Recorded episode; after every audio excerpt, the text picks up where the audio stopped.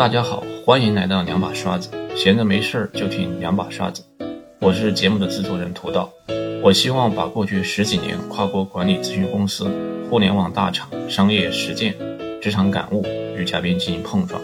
祝您找到拥有两把刷子的钥匙。各位听友，大家好，我们今天到了新的一期。那这一期呢，我想我们谈跟之前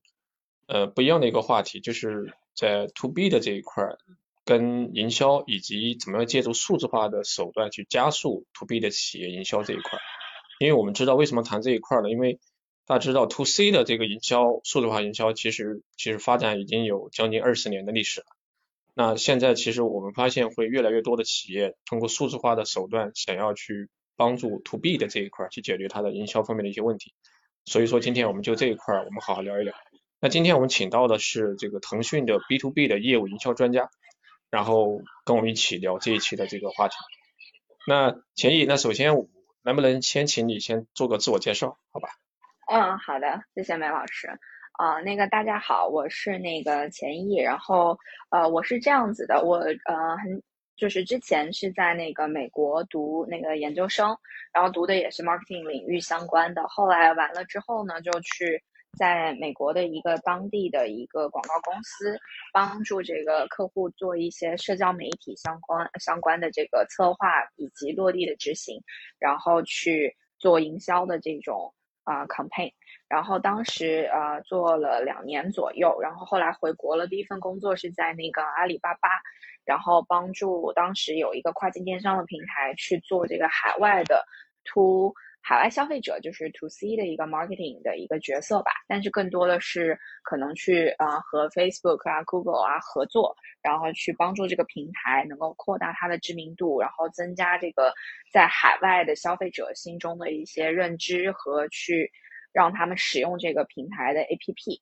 然后完了，我又去那个强生那个 Johnson Johnson 的市场部去呃做这个市场部去帮助啊做这个整合营销的这种传播。啊，然后通过营销的 campaign 帮助去卖产品吧，然后之后呢，就是大概在三年多前，然后来的腾讯，现在是在那个腾讯智慧零售，然后去做这个呃市场的工作。那是我是我其实是来到腾讯之后才开始做这个 B to B 的 marketing 这一块的，在之前呢，可能有三到四年的时间做的都是 B to C 的。然后是近三年多啊，都是做 B to B，所以整体来看，我就是都一直都在 marketing 这个领域，只不过之前做 to C，现在做 to B。嗯。OK，你在 Johnson Johnson 那个做的是业务是 to C 还是 to B 啊？to C，啊，也是针对中国市场的这个消费者，去根据不同的这个新品，然后我们会去做一些。啊，影响力的一些 marketing campaign，去从而去扩大，就是说这个品牌在目标消费者心目当中的一个好感度。其实最终还是为了卖货。OK，那其实我我从你的这个经历来看，其实跨越 to C 又跨越到现在 to B 嘛，其实我觉得，嗯，那我们今天好好聊一聊。因为在回到这个这个这个话题之前，我我觉得先从一个原点去切入好了，就是说，嗯，呃，我们就。当然你也讲，比如说现在腾讯包括有很多的这个 to B 的业务嘛，从它自身的角度来看，它其实也在做 to B 的这种这种营销，对吧？它其实也是另外一方面，它一个很多 to B 的企业赋能提供一种工具做 to B 的营销。所以我其实想问一个问题，就是你觉得为什么到现在的这个节点，大家开始谈 to B 企业的数字化营销，对吧？或者是说 to B 企业在当前这个节点，它传统的营销方式，它到底面临一些什么样的问题，在促使他说，哎，我们现在开始关注线上，而数字化这个工具和方法来进行营销这件事。嗯，嗯，是这样子，我谈一下我的这个看法哈，就是我觉得这个 B to B 的这个企业，在过去在中国的这个环境当中呢，它其实因为 B to B 的整整体的生意来讲，是这个决策链路比较长，时间周期比较长。通常来讲是不会受到一个非常，呃，这种就是一波营销 campaign 的影响的。所以其实，在过去这个呃，在中国的这些企业做 B to B 的时候，大部分呢还是通过线下的销售去做这个呃一对一的拓客，然后去跟这种客户各个决策呃链路上的各个决策者去啊这个 BD，然后去沟通，然后到最终的承担，所以更多它还是靠这种线下的，呃，有点像地推的这种方式吧。那其实营销这个事情，就是呃，我们来讲 marketing 这个事情，其实它是一个非常花钱的事情。它就是通过一个 marketing 一对多，然后大规模的影响，通过营销预算的这种呃比较有效的去实施，然后帮助这个企业能够大规模的去影响到这个潜在的客户的。那但是其实，在过去中国呃的这个 B to B 的企业，大部分呢，我觉得还是停留在。这种小规模的这种呃生意，以及呃严重的是依靠这个线下的销售，所以它其实在营销预算的这个分配上面是极少的。那为什么近几年呢会就是出现说市场上比较需要 B to B marketing 的人，包括我们也会大量的去寻找这样的人，是因为这个。就是国内现在这个几大互联网公司其实都开始谈这个产业互联网，是因为 C 端的这个呃这个流量见顶，对吧？然后 B to C 的 marketing 的这种这种做法，然后没有办法带来更多的这个流量，那大家就把这个资源投入到产业的这种互联网化的这些东西当中，所以才有了这个市场需求说。呃，这个 B to B 啊，我们要开始做了。然后互联网公司可能就去做很多的这种 SaaS 化的产品，它就需要去做大规模的推广，而不仅仅是啊依靠这种线下的这种销售去啊，就是小范围的这种很重的去推广啊。所以我觉得是由于这个市场的这个变化，就是 C 端啊，大家。是呃，预算投入也好，人员的投入也好，渐渐大家就发现这个机会已经不在这儿了，那大家就转到 B to B 的这个生意当中。对，所以我觉得是近几年吧，就是中国的这个 B to B 的这个生意，包括这种对 B to B 的这个营销的这种需求才有的。你在过去就是你比方说像阿里巴巴一开始那个阿里巴巴 .com，幺六八幺六八八 .com 的那种。那种生意 B to B 的嘛，他们更多的就是靠线下地推，对，嗯嗯，不是靠营销的方式。对，我觉得你讲了一个很大的一个一个趋势，就是整个产业互联这波大的一个一个未来嘛。但是我自己理解啊，就是你刚才也讲了，其实传统企业在做这个 to B 的营销的时候，它它确实就是手段很单一。因为我的理解，这传统的做 to B 的生意的企业，我觉得它好像应用就两点。第一个，他会做大的品牌传播，这还对于这还是对于那些特别大的企业，对吧？他就做一个品牌的曝光，其实他没有说我去追求追求这个例子的产生，对吧？它就是一个品牌知名度。第二个呢，我就觉得就特别落地了，就说我要去做一些活动，对吧？参加各种展会论坛，哎，然后收集一些可能需求，然后例子我去去 follow，产生一些销售机会，好像就这么，我自己感觉好像就这么，嗯，就是一个在天上。然后在地上，然后就就这两点，然后其他也确实没有很多这各种这种或者说成体系的这种营销的方式或者是活动吧，对吧？确实就没有，对吧？我不知道。嗯嗯，是的，是是这样子的，因为就是嗯，还是刚刚说的那一点嘛，就是中国的这个 B to B 的这种 marketing，它其实是在一个初步探索的一个阶段，就是它之前就没有做过那么多的事情，它更多是以展会就像你说的这种参会啊，这种形式去去进行的，它没有像呃，就像 to C 啊这么多的这种形式跟尝试吧。包括就是即便是我们现在就是在做这个很多这个 B to B 的 marketing 的时候，其实大量的这个依靠的这个形式还是通过线下的这个外参会议、自办沙龙，然后去完成的。啊，但是呢，其实在这个过程当中，其实是有一些精细化的部分的，就是嗯，一个五分的一个市场经理和可能十分的市场经理，或者说一个非常有经验的市场经理，他其实可能最终他都是办了一场会，啊，可能最终他都是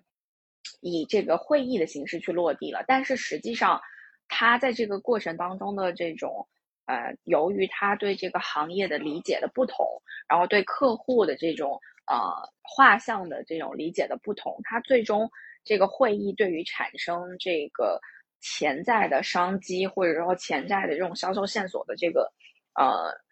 这个效率是完全不一样的。但是确实就是刚才我觉得梅老师讲了一个，就是说，呃，B to B 的 marketing 它可能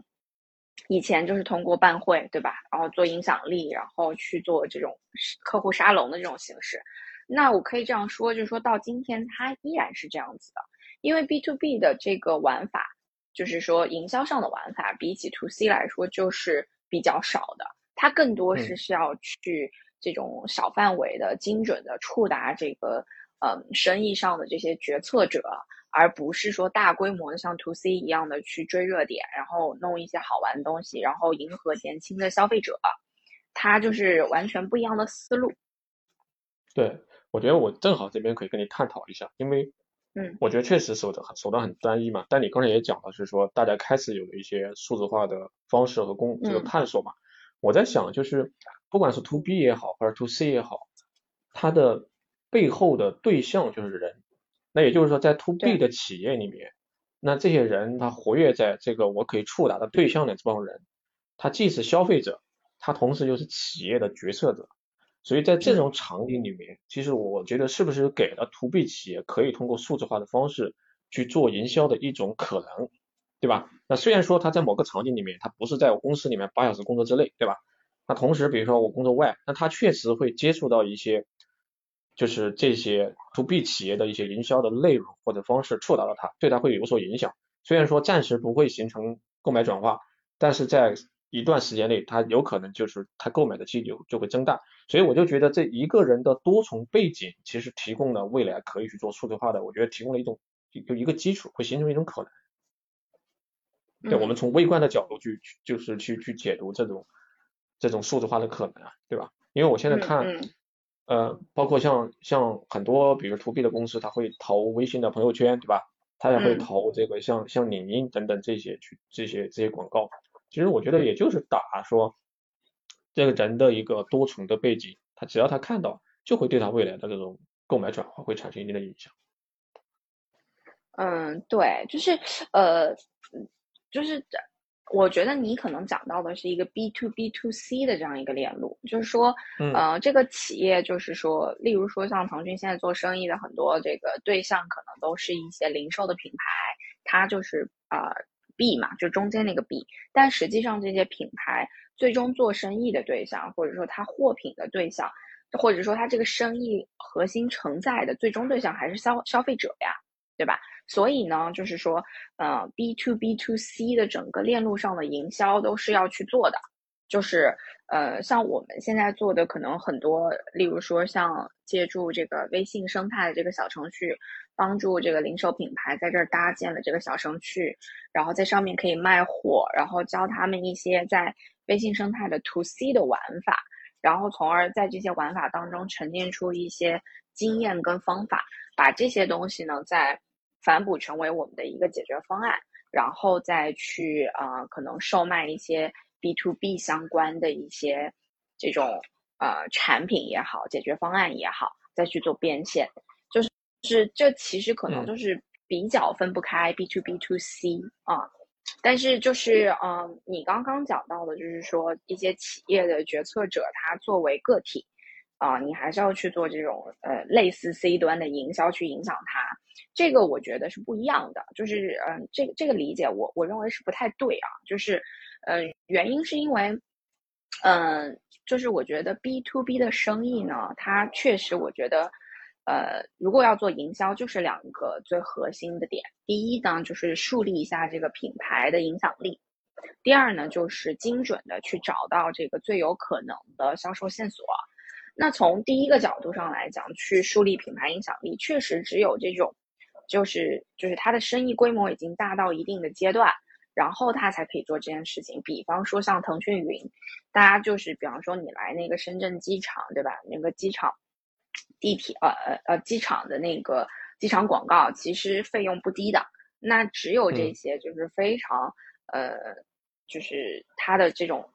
可能它对大部分的企业都适用，这个解决方案对大部分的企业都适用。然后以及它的这个生意规模就是真的是很大，它才可以做到这件事情。那除此之外呢？呃，像呃，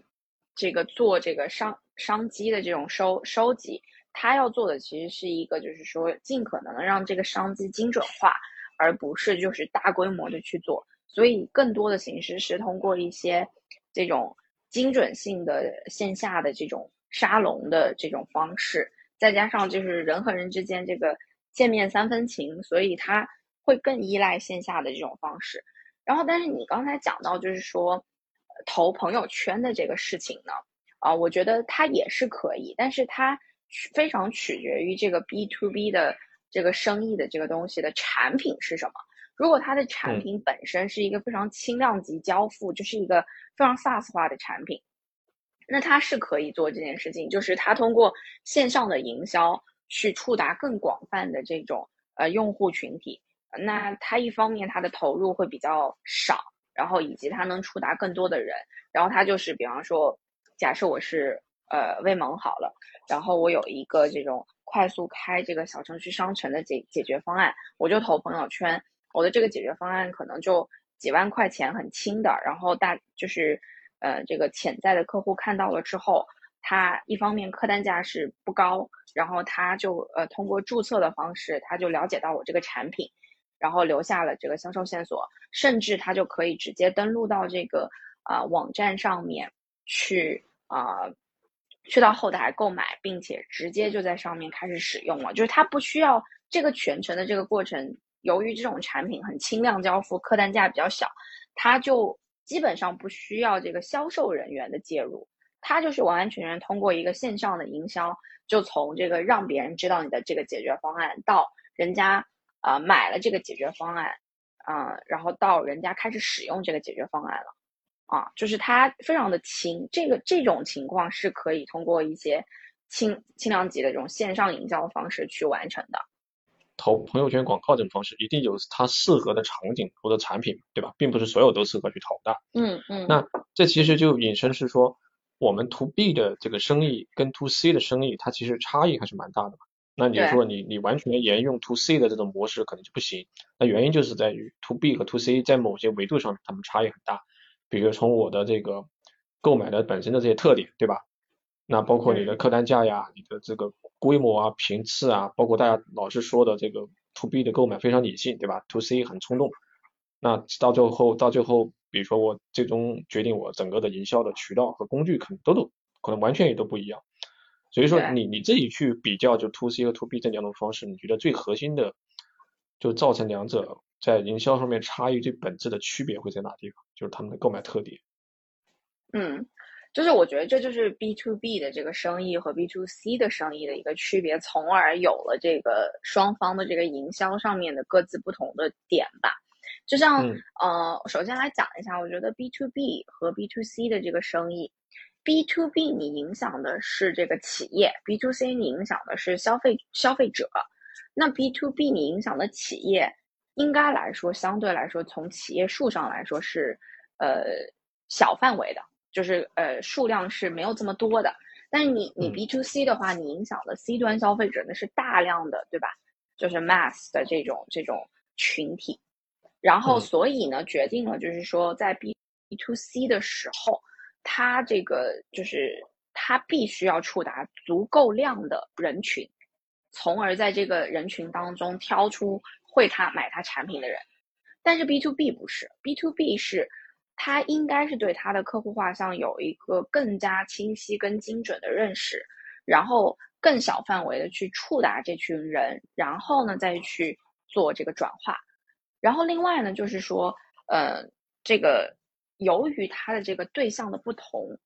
然后像 C，呃，然后还有还有由于这个产品的不同，像 B to B 的生意，通常来讲客单价都很高嘛，就是企业和企业做生意。这个都是百万级以上的，对吧？当然，现在有一些那种很轻量级的这种，我们先不谈。但是像 C 端的这些产品，它通常来讲，这个客单价都是比较低的。它是属于，就是消费对消费者来说，就是可以冲动消费，然后付得起这个成本的。就是如果买错也没关系。但是对于 B to B 来讲，它的这个购买的整个决策，它是相对来说很谨慎的。那就就是从而就决定了，就是说，呃，这个在 B to B 生意当中，营销呢，它可能是其中的一个啊促成这个交易，呃，从开始到转化的一个路径，但它不会是最终产生交易转化的那个最最呃最最后一步。但是 B to C 不一样，B to C 它可以冲动，它可以就是呃立刻购买，所以就决定了说，营销这件事情在 B to C 的整个链路当中，它是可以充当。就是让你知道，以及到让你下单，然后完成一个闭环，就是整体它都可以做到。那刚刚其实是讲了说 B to B 和 B to C 生意的这个在目标群体和这个决策链路上的不同，还有包括它的产品客单价上这三个维度不同。那它怎么影响 B to B 的营销和 B to C 的营销呢？那就就呃在于两点，就是说像 B to B 的营销，它其实更多是一个。空军的角色就是帮这些呃潜在的这个解决方案啊找到大概有可能的这种目标的企业，并且知道说这个目标企业当中谁是这个预算的决策者，然后圈这样一波人，通过一些会议啊、自办沙龙啊的形式去啊把这些更有可能进行转化的这些线索。传递给销售团队，销售团队作为这个陆军部队，再去啊一对一的对接上客户，然后再去沟通，再去转化，再去看有没有这个商机。所以它呃其实是一个传递员的角色，在呃这个 B to B 生意当中，营销是一个传递员的角色，是找到这些商机，然后传给销售去孵化、催熟，最终承担。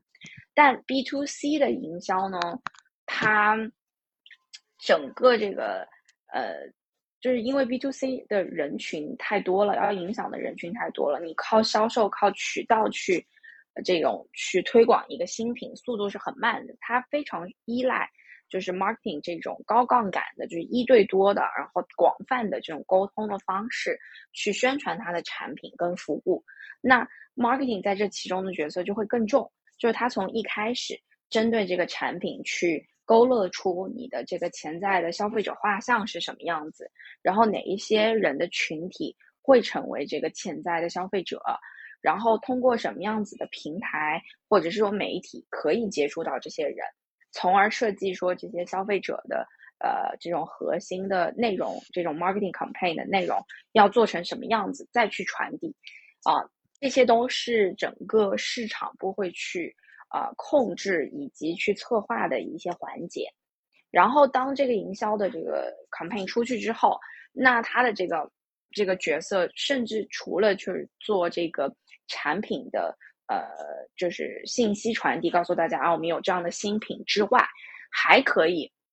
直接就到这个消费者转化的部分，例如说啊，我推一波这个新的产品，然后在朋友圈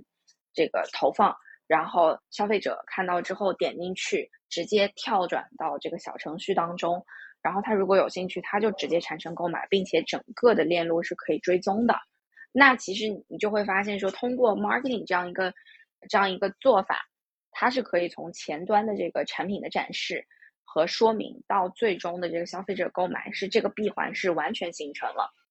嗯。然后，但是 to B 的生意你很难做到这样，因为就是我刚刚说到客单价高、决策链路长，然后要搞定的人太多了，并且这些人都是呃深埋在企业的各个岗位当中，其实是非常需要去搞清楚谁是决策者的，而不是仅仅通过啊一波 marketing campaign 出去这件事情就可以成交的。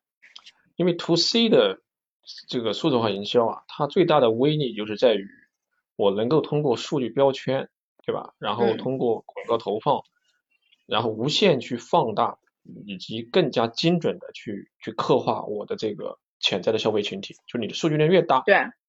然后我投放的这个 ROI 会就会就会越高，要越来越高，我的画像就会越来越精准。它是一个无限放大，然后然后正向循环的一个一个营销的路径，对吧？但是你看 To B 呢？那最开始你就麻烦了，说我要去投，比如像你刚才讲的 SaaS，我觉得它不一样，可能它它可能确实比较特殊一些，比如其他的，我根本就没法说我有一个标签，说我打上到底是什么样的企业，对吧？我投什么样的人，这个首先第一步就很难。然后其次等你稍微有些量的时候，你再去放大，我 我也没法放大了，因为我规模就有限，对吧？所以所以就它就可能把，每一步都会出现的跟 to C 就就是不一样的一些一些困难，所以这导致就是说，它很多在在线上的时候确实还是蛮难的。那这也就是说，很多企业它去做营销的时候，它很多就是你最开始讲的百分之八十的企业确实它就通过线下的方式去做了，对吧？要么我自己 sales，要么我通过通过代理商，就很场景化的去找我 target 的那部分客户，那基本上还是这种方式。对，就要么就是说，在这个，我觉得，呃，to B 的营销和 to C 的营销，在一个场景下面，它其实有一些比较，呃，很像，然后非常值得借鉴的点，就是当这个 B to B 的这个产品本身是，啊，聚焦在或者说目标受众是中长尾的这些客户，就是小企业，且它这这个 B to B 的这个产品本身的客单价没有这么高。我说的没有这么高，是相对于这个 B to B 的生意哈，它可能比方说就两万左右就可以是一个年费啊，就是这种我觉得是非常具有用 to C 的这种方式去啊去做的，就它它就是借鉴性很强，因为基本上像嗯一些呃微盟啊或者是有赞呐，他们。会出一些 SaaS 化的解决方案嘛？他们那些解决方案可能有的就八千块钱啊左右一年的年费，像这种就属于对于企业来说，它并不是一个特别重大的决策，但是呢，他又希望知道这样类似的解决方案，那他也可以去投这样子的广告，去找到中小型的这种企业主，然后呢，人家看到了这个广告之后，他可能就点进去，然后呃。要么他就直接购买了，要么他如果还想就是咨询更多，他就填一个表单，去留下他自己的一些企业信息，然后包括疑问，然后去联络这个这些企这些微盟啊有赞的这个呃销售人员，然后再给他呃回过去打 call，就是说具体的再解释一下产品，从而去完成这个单子。那在这种情况下面是呃跟 to C 的相对比较像的啊，因为它。就是说白了，还是决策没有这么的呃 heavy 吧，就是整个决策过程没有这么的 heavy。嗯，对，我觉得这个其实就映就就映射了你之前提的那个嘛，那个就是 SaaS 那个场景。说到这，我突然想到一个产品，我不知道你你再帮忙解释一下这个产品它在 To B 的营销里面到底扮演什么样的角色哈？就是公众号。你想现在的公众号，我我我自己感觉基本上每多很多企业都在做，而且把它很多企业把它作为一个。很有沉淀的内容在做，很很用心的在经营。嗯，那我不知道从这个角度你看，就是这个公众号在 To B 的营销里面，它到底起了什么样的角色？在目前这个阶段。嗯，我觉得公众号这个东西，可能对于 B to B 的这个事情呢，它可能更多还是像一个小官网去展示。整个企业的这个整体的解决方案，包括这个企业是谁，对吧？然后包括像一些销售人员，他去跟客户去谈的时候，他可能会去做一些这种参考，包括上面呃有的一些标杆案例都会沉淀在公众号上面，然后销售就可以拿着这些东西去给到客户，就是呃给到客户在前期的时候吧，零到一阶段的时候，嗯，告知客户就是说，哎，我们是。谁啊？我们做过一些什么样的事情？所以它可能更多像是一个注销的工具啊，像是一个官网一样的。但实际上，这个东西对于，呃，就是说，如果我们还是说到这种，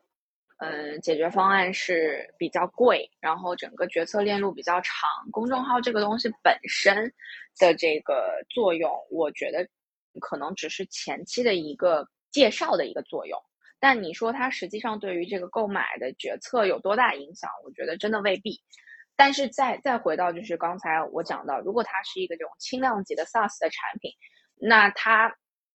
也就是一个相当于是转化的阵地嘛。我投了广告，然后我把这个大家引到我的公众号，进一步的知道我的这个更多的这个企业信息，从而在公众号上可能还嫁接一些直接可以下单的一些工具，对吧？它就直接可以形成转化了。所以，嗯，如果说总结来看的话，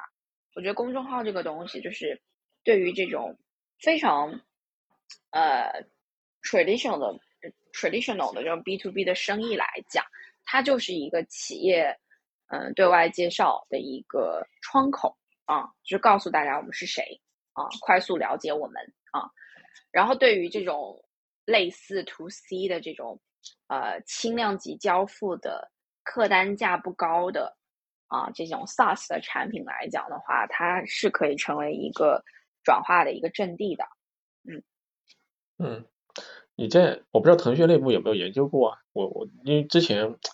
我稍微也在想，就是在你觉得公众号有没有可能出现这么一个场景？就是假设我的公众号的这个内容或者说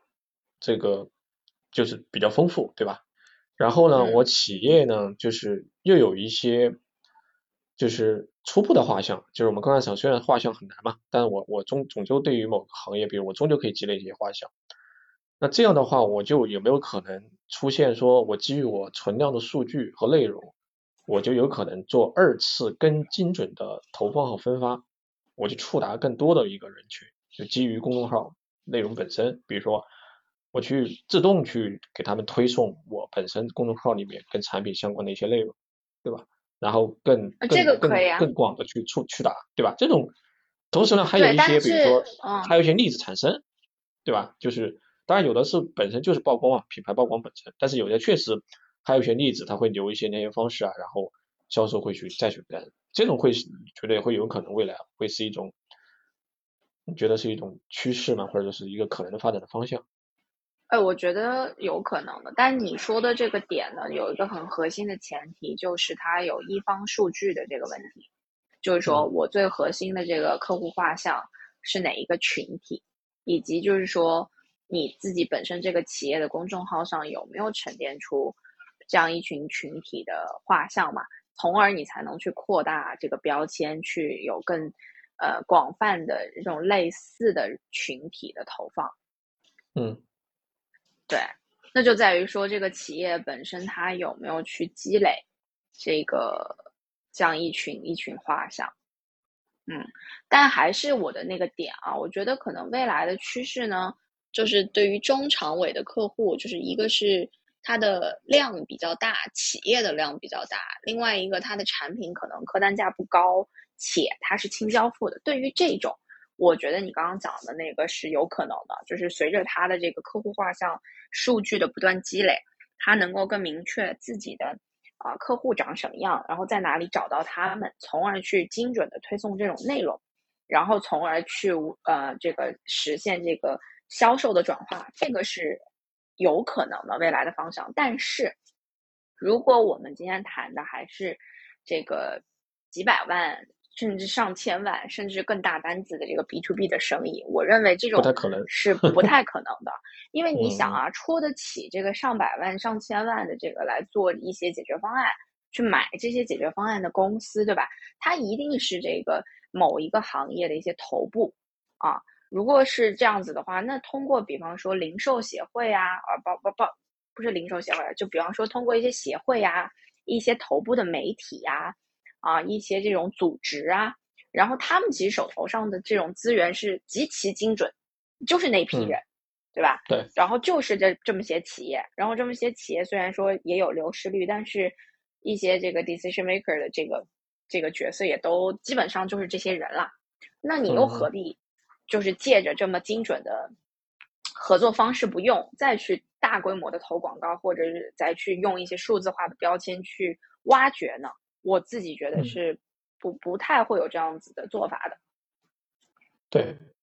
其实那些就是一个圈内的嘛，一个圈内的，所以你触达对啊，就是这个圈子的人，其实已经相当精准，对吧？嗯，是的，就是这个圈子的人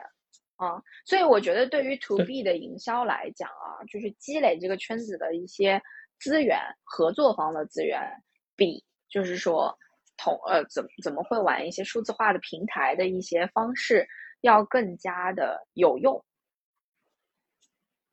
对，所以你说的这个地方，我我觉得就是跟我之前比，我我觉得就是对 to B 企业的数字化的这个营销，我自己觉得就是就是泼了一头冷水嘛。就我之前觉得还还还蛮看好的，除了你刚才讲的，我理解就是在于你刚刚说了几个场景，就类似于 SaaS 这种，对吧？客单价低、轻交付，因为这种场景之外，它未来就类似于 To C 的这种这种场景，它未来这个潜力比较大之外，其他的好像听下来也 还是比较传统的，更来的高效，对吧？刚才举的那些对传统的方式，因为 B to B 的生意啊，我觉得至少在中国的这个商业环境下面，就是人和人的这些之间的这种线下的见面的这种呃场景还是非常重要的，它不太会被一种数字化的方式取代掉。包括其实，在国外的很多这个 B to B 企业的这种营销，它也不是用数字化的方式，它也还是用一些线下的 conference 啊，这种会议啊、沙龙啊。然后小型的这种小范围的这种拓展啊，等等，啊，嗯，就线下这个场景是不会被取代的。所以聊到这个地方，我觉得你，我不知道腾讯，比如说它的那个腾讯云呢，对吧？它是典型的一个 to B 嘛，而且它的交付又很重，对吧？当然也会有一些 SaaS 嘛，那个我们先先不谈。就是它这种一般，就是内部是怎么样去 go to market 的？一般也是这种，就刚才讲的这种方式嘛。这种售卖其实更多的呢，还是通过销售，啊，销售呃去这个呃卖给客户这些这些解决方案，啊，然后这是对于 KA 的客户，可能就是通过销售自己去铺卖；对于中长尾的呢，可能通过一些代理，啊，然后呃至于营销上的这个角色，就是像他们的这个市场部，我觉得更多的是做一个品牌认知。啊，然后以及合作伙伴赋能的这样一个角色，品牌认知的话，就是告诉大家说，哎，这个云可以做一些什么样的事情哈，就是类似于说，呃，像这个机场地机场的广告啊，就是很多商务人士，然后你就告诉这个大家，这个云，这个腾讯云和某某企业合作，然后非常稳定和安全的做了一些什么样的 case，就是很简单的去做一个品牌的这个宣宣推。这是一个，第二个呢是合作伙伴赋能，就是说对于中长尾的这些客户，对于中长尾的这些客户呢，啊不是客户啊，对于中长尾的一些合作伙伴，因为相当于中长尾的这些客户的覆盖，你是通过合作伙伴去覆盖嘛，就不是铺自己的人，那你通过合作伙伴，你作为一个平台性的产品，你要人家去卖，那你肯定要给人家资源。另外一个呢，就是赋能这个合作伙伴去触达中长尾的这一部分客户啊，但是他的这种方式，我觉得用这种数字化的方式相对比较多，可能还是通过线下刚才我讲的这种自办这种大型小型的沙龙。对，尤其通过跟什么 GR 呀、政府关系合作，对吧？一打一大堆，对，方式去做，嗯，是的，是的。另外，我再想跟你聊一个话题，刚才你也讲了，就是我觉得就是对于适合去做 to B 营销的数字化营销的这类场景，比如说 SaaS，因为 SaaS 这两年在中国也很火吧，就是我不知道如果是从这个这个营销的投放效率的角度，一般你们会你们会有一一定的标准吗？比如说我这个这个，我觉得腾讯肯定是有发言权的嘛，比如那么多 SaaS 的产品，对吧？那我的整个投放的效率，比如说 ROI 是一个什么样的水平的时候，我觉得，哎，这个好像这种这种效率就投放或者触达比较有有高，这种会有一种有一种最佳实践吗？嗯，我就我觉得这个问题我可能有点回答不上来，因为呃，说实话，就是这种就是国内虽然现在这个。SaaS 这件事情炒得非常的火啊，大家都觉得好像国内的这个 SaaS 要起来了，但是我就问一句吧，我就觉得，就是国内的 SaaS 的公司真的赚钱了吗？我觉得到目前为止还没有的，嗯，对吧？就是国内你能数得出来的这种 SaaS 公司，其实没有几家，哦，就是我觉得像那个友盟。像微站，他们他们现在我不知道，他们现在没没挣钱有在。对对对，微盟有站，他们现在挣钱吗？他们应该是挣钱了的，但是他他他们实际上挣的钱并不来自于 SaaS 的产品的售卖。哦。啊，所以刚刚就是讲到，就是说 SaaS 这件事情，我觉得在国内呢，它还才是一个刚刚起步的阶段，以及呢，就是呃，说实话，我我认识的一些朋友，就是他们都反映，就是说像 SaaS 类的这种服务商，其实它目前来讲都是比较难挣钱的。你像国外的那个 Sales Salesforce，对吧？就是那种那种，其实真的人家是在卖 SaaS，然后通过这个 SaaS 去挣钱，但是。国内的这一块，其实目前我觉得，呃，愿意就是持续付费，然后非常稳定的这这种 SaaS 的企业用户还是不是那么的多的，以以及就是它 SaaS 整个在 BD 的过程当中，它前期的这个 BD 的成本是非常高的。那在这种情况下面，实际上去愿意花这个营销费用去投放。呃，SaaS 的这种产品，然后通过营呃数字化营销的方式去找更多的这种潜在的呃商机例子的这种呃客这个这个企业吧，就挺少的。就是 SaaS 的挣钱不多啊，我在想是不是也有它一些特定的原因嘛？因为我刚才我也问你说这个投放的效率，因为衡量 To B SaaS 的这个你最终的经营效率，其实就很简单，就看你的这个。LTV 和你的这个获客成本嘛，那当然有的 SaaS 它其实还还有后续的这个运维，也就是说你的 LTV 减去你的运维的成本除以你的获客，那这个其实就反映你最终的这个经营效率。我在想基于这个东西我们来看，因为首先呢，我觉得中国的这些企业，而且中长尾的企业，因为中国的这个市场变化太快了，它它的 LTV 可能有时候却没法没法没法持续，比如说我这个企业一年它就可能就死掉了，对吧？两年它死掉了，它就没法搞三四年一直。按理想的程序，对吧？你零获客的去稳定增长这不行。要么呢，就有的企业是说，我等过了三四年，它涨得很快。那它这些企业，那你当前的这个 SaaS 的各方面的这种产品啊，你你可能就满足不了别人的需要了。那你可能也又又中断了。所以你未来要持续的不断去获得新的客户，所以就导致，嗯，导致你的这个成本就一直就就下不来。所以我觉得这是不是不是就是跟中国的这个。整个的市场还处于早期，对吧？各方面的行业发展都我觉得很快，对，有一定的关系。我觉得非常有关系。就是我有一些 SaaS 的这种这种朋友吧，就是那个呃卖 SaaS 的这种服务商的朋友，他们就有讲到，就是说，嗯，就是没有钱来做营销，因为营销它其实上是一个，当你产生一定的收入，然后你要去呃找更多的。这种客户，然后去扩大嘛，呃，去花费这个预算，但是大家都没有这个钱，因为他们现在就是实际上还不到一个就是产生比较好的收入的一个阶段。然后，那你你哪里来的钱去做这个营销呢？那可能更多他们的这个去找这种潜在客户的方式方法，都还是在我刚刚讲到，就是通过销售人员。然后就比较小范围的去对接客户的一个阶段。那这个是不是对于整个行业来讲，比如说未来它是有是一个机会了？我我们未来是不是有一个，比如说有一种产品，我就随便想啊，就乱想，就是有一种产品，我就是帮助 to B 的企业去获取例子，对吧？那当然怎么获取不知道了，就就就在想嘛，就有没有这种产品，就是 to B 的数字化营销的这种工具。未来是不是说，我不知道现在是一个什么样的现状，对吧？比如现在如果很少，那我未来觉得是不是就是广大 to B 企业就很痛的一个点嘛？那它有可能就会成为一个机会，对吧？我不知道这一块你你怎么看？呃，我觉得有可能，但是因为我觉得 B to B 的生意呢，它非常的讲这个行业性，就是它每个行业都太不一样了，就是每个行业的这种。状况都太不一样了，所以其实，嗯，要通过一个平台性的东西去，呃，帮助这个企业去找到商机，呃，那它一定是要深耕在这个企这个行业当中的，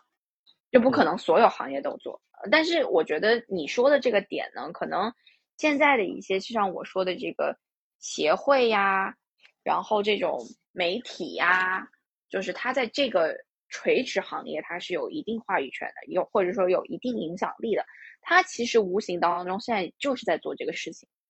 对吧？就是因为他手上有很多的这个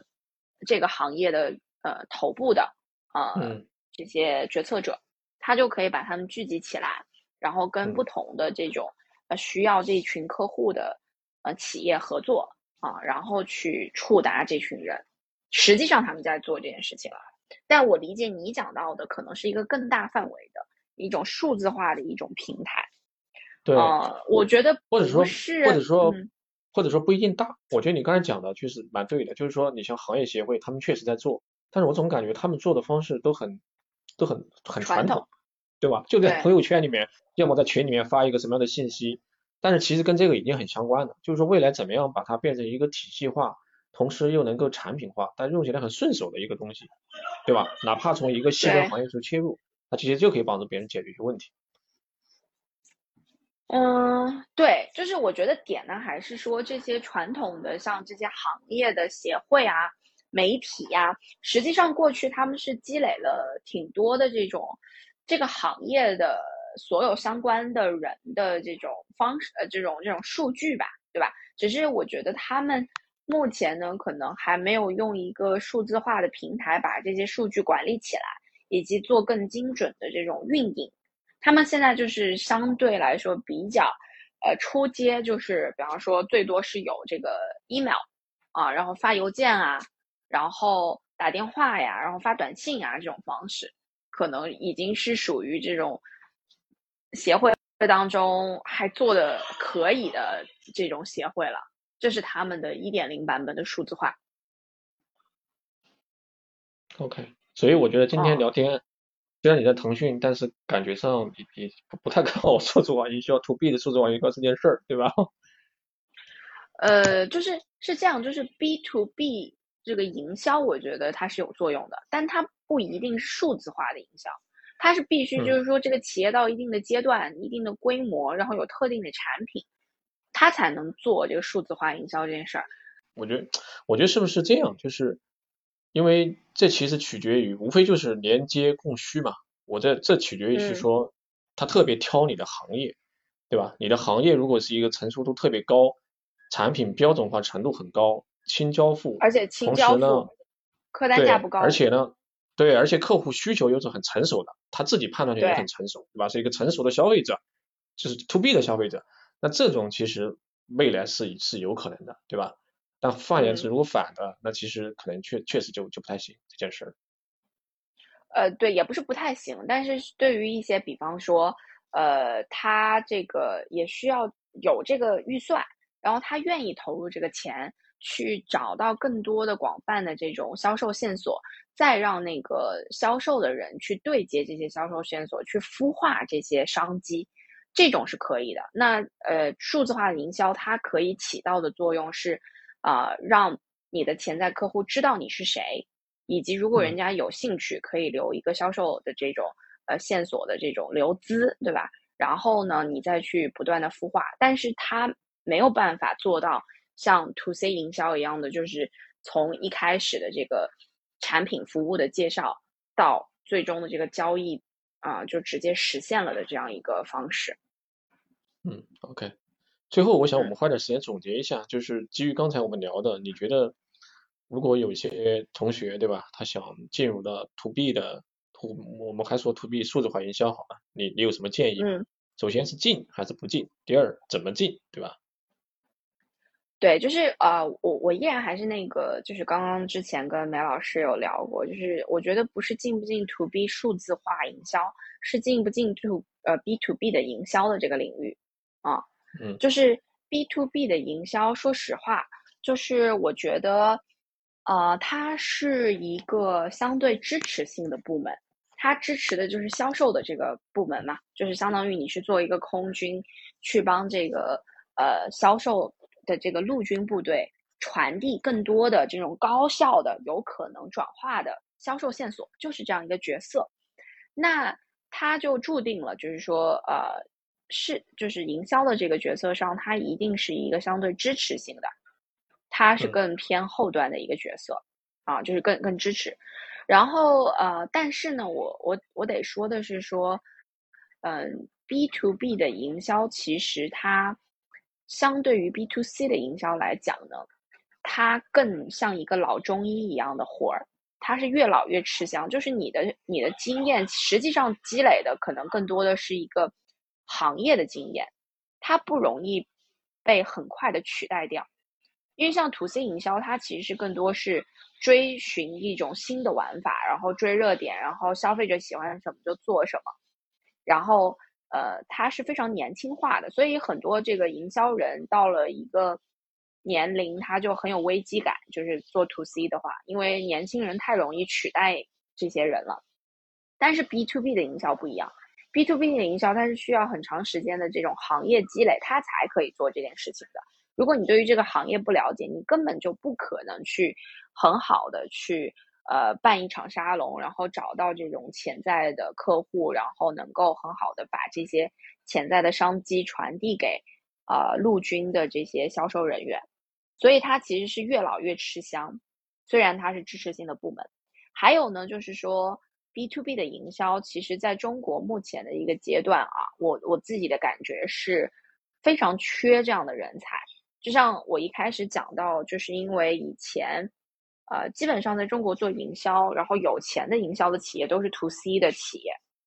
就是做 P to B to C 的 marketing。是近两年这个。各大这个互联网巨头开始做这个产业互联网，才有了这种很大规模的这种 to B to B 营销的这种需求。它是一在一个比较初阶的阶段，但实际上这个市面上的这个 B to B 的营销人才是非常少的啊。就像我们这个，就是即便像腾讯这样的大厂在招人的时候，都不是那么容易招的啊。就市面上的这个人才储备很少，对。所以基于这个呢，就是说，我觉得它的好处在于说，如果你进来了，未来一定是一个相对来说朝阳的，就是它是需要的啊。但是啊，目前没有这么多人可以做这件事情，那你就相当于是一个稀缺人才啊。但它确实是一个支持性的啊角色。如果说对于一个就是自己的这个岗位是要有一个非常。业务导向，然后就非常希望希望站在前端，而非就是支持性的这种。那我觉得就是还是不要进来啊。但是它相对来说就呃比较稳定的一个角色吧，因为 B to B 的生意都都还相对来讲变化没有那么快。然后随着你行业的这个积累，你就会越来越容易在这个这个行业去深耕下去。对，我我觉得就是，我觉得这个最后总结的我自己。